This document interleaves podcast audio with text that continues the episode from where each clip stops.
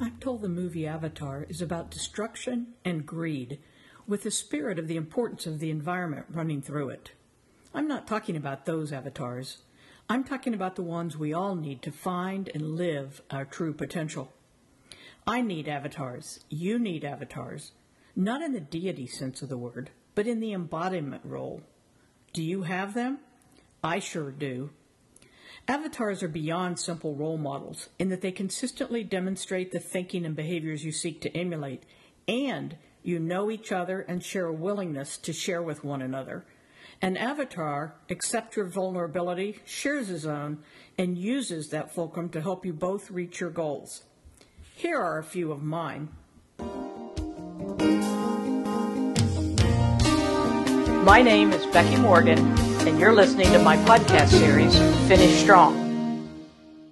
In the category of developing a vision far beyond what I can see, I look to Doc Hall, one of the founders of the Association of Manufacturing Excellence. He and I have exchanged ideas for years about what comes after lean. He founded the Compression Institute, where he's working with others to consider wicked problems that matter. One question he asks, for example, what if the entire company is waste?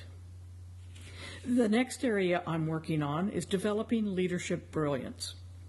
Gary Peterson, EVP with OC Tanner, and Vince Nardi, partner at Rockwood Equity Partners and CEO of Ibis Tech. Both are simply amazing. They think strategically, they listen, they demonstrate core values without exception.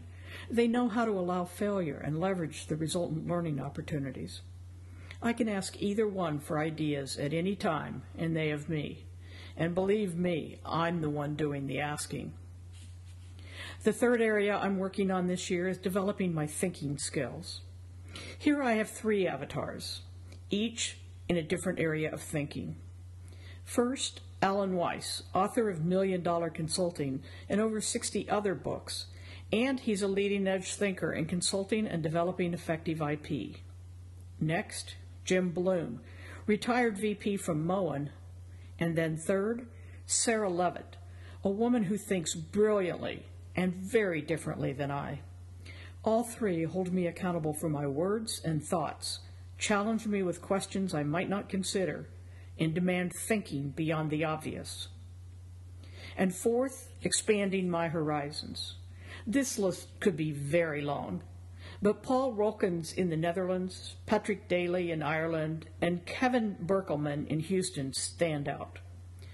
Paul and Patrick give me a worldview far beyond what I've gained by traveling to over 60 countries, and Kevin, he's simply brilliant. I know I can and must improve in additional arenas, but these are my priorities this year in order. Have you identified your personal development priorities and avatars who can help you? I'm happy to aid your discovery process, should you want me to. Simply respond via email or call me to discuss. We all need help.